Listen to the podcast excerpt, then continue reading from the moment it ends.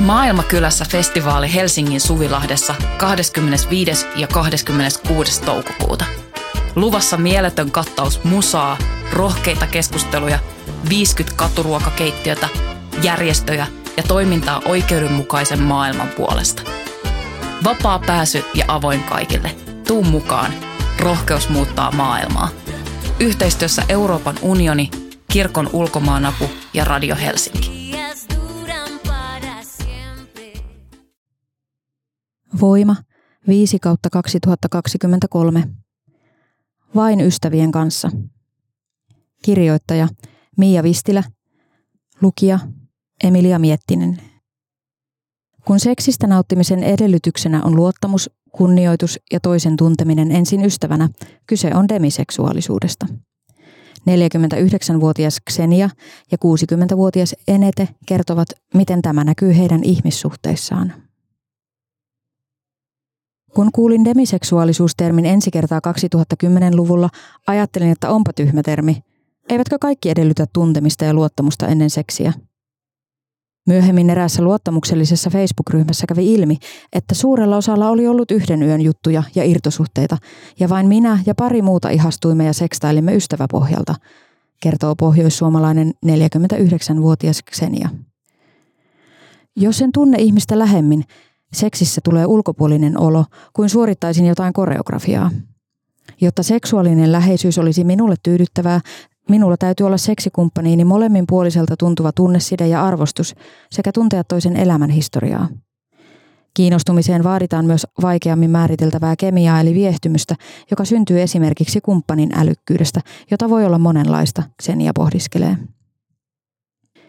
Demiseksuaalisuudella tarkoitetaan henkisen yhteyden vaatimusta seksuaalisesta kanssakäymisestä nauttimisen edellytyksenä, ja se voi liittyä monenlaisiin seksuaalisiin taipumuksiin. Helsingissä asuva 60-vuotias opettaja Enete kuuli demiseksuaalisuudesta ensi kertaa sadomasokismia käsittelevältä What's the Safe Word-sarjan videolta. Tunnistin, että tuohan on kuin minä, ja tämä selittää, miksi toimin niin kuin toimin. Enete haluaa tuntea seksikumppaninsa riittävän hyvin, välittää ja luottaa, mutta rakkautta hän ei välttämättä liitä seksiin. Voin aivan hyvin olla myös Friends with Benefits tyyppisessä suhteessa, jossa ei seurustella, vaan seksiä harrastetaan ystäväpohjalta. Silti riattaimpia juttuja teen vain seurustellessani, sillä seurustelusuhteessa toiseen luottaa vahvemmin. Xenia korostaa, että demiseksuaalisuus ei ole seksuaalimoraalinen kysymys, vaan mieltymys, joka ei ole valittavissa.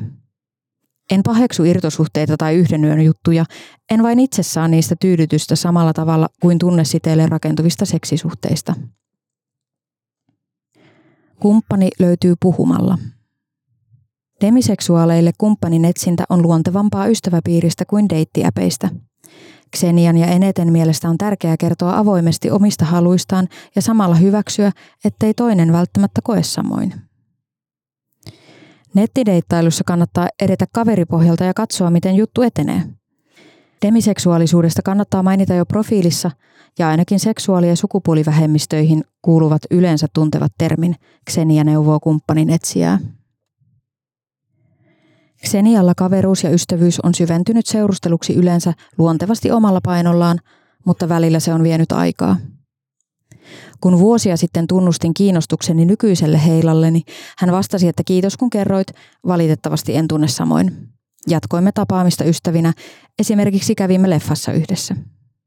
Xenia tapaili muita ja välillä seurustelikin.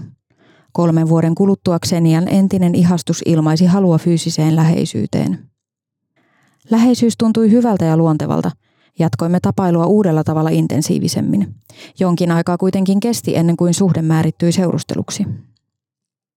Enete testaa seksuaalisuutta yhteensopivuutta mahdollisen kumppaninsa kanssa puhumalla haluistaan suoraan.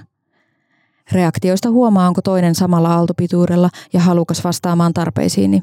Jos ei, tai jopa järkyttyy, niin sellainen ihminen ei ole minua varten. Eikä puhe tarkoita, että olisin heti halukas seksiin, vaan se on yksi tapa rakentaa läheisyyttä, joka voi johtaa myös seksiin. Tällä metodilla olen saanut huonoa seksiä vain kerran elämässäni. Enete asui ennen Suomeen muuttamistaan perussa ja on etsinyt seuraa molemmissa maissa. Machokulttuurisessa perussa monien oli todella vaikea ymmärtää, että nainen voi puhua avoimesti seksistä, mutta samalla valikoida tarkkaan, kenen kanssa panee. Löysin lopulta sieltäkin miehiä, joihin voin luottaa myös siinä, etteivät he rehvastele suhteellamme. Suomessa taas on vaikea tietää, onko joku kiinnostunut, koska miehet kunnioittavat naisia eivätkä siksi ilmaise kiinnostustaan, Enete tulkitsee. Eneten nykyinen kumppanuus on enemmän kuin Friends with Benefits ja suhde on mahdollisesti syvenemässä seurusteluksi ja yhdessä asumiseksi. Tapasin hänet Pride-festivaaleilla naiseksi pukeutuneena ja kiinnostuin hänen persoonastaan. Jutellessamme myöhemmin kävi ilmi, että seksuaaliset mieltymyksemme sopivat yhteen.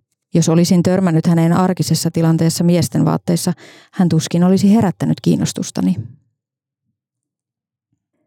Lisää samaistumisen kohteita. Haastateltavat eivät ole löytäneet viihteestä juurikaan temiseksuaalisuuden kuvauksia. Xenia, joka arvostaa monipuolista fyysistä hellyyttä enemmän kuin seksiä, samaistui Aili Haapasalon 2022 ohjaaman Tytöt, tytöt, tytöt elokuvan rönkköön, jolle seksi ei nyt tunnu varsinaisesti epämiellyttävältä, mutta myöskään ei hahmota, mikä siinä toisia niin kiehtoo. Enete itse haluaa olla roolimalli. Kun olen avoin seksuaalisuudestani, muidenkin on helpompi avautua. Etenkin nuoret tarvitsevat monenlaisia malleja, jotta voivat ymmärtää itseään ja rakentaa identiteettiään ilman turhaa häpeää.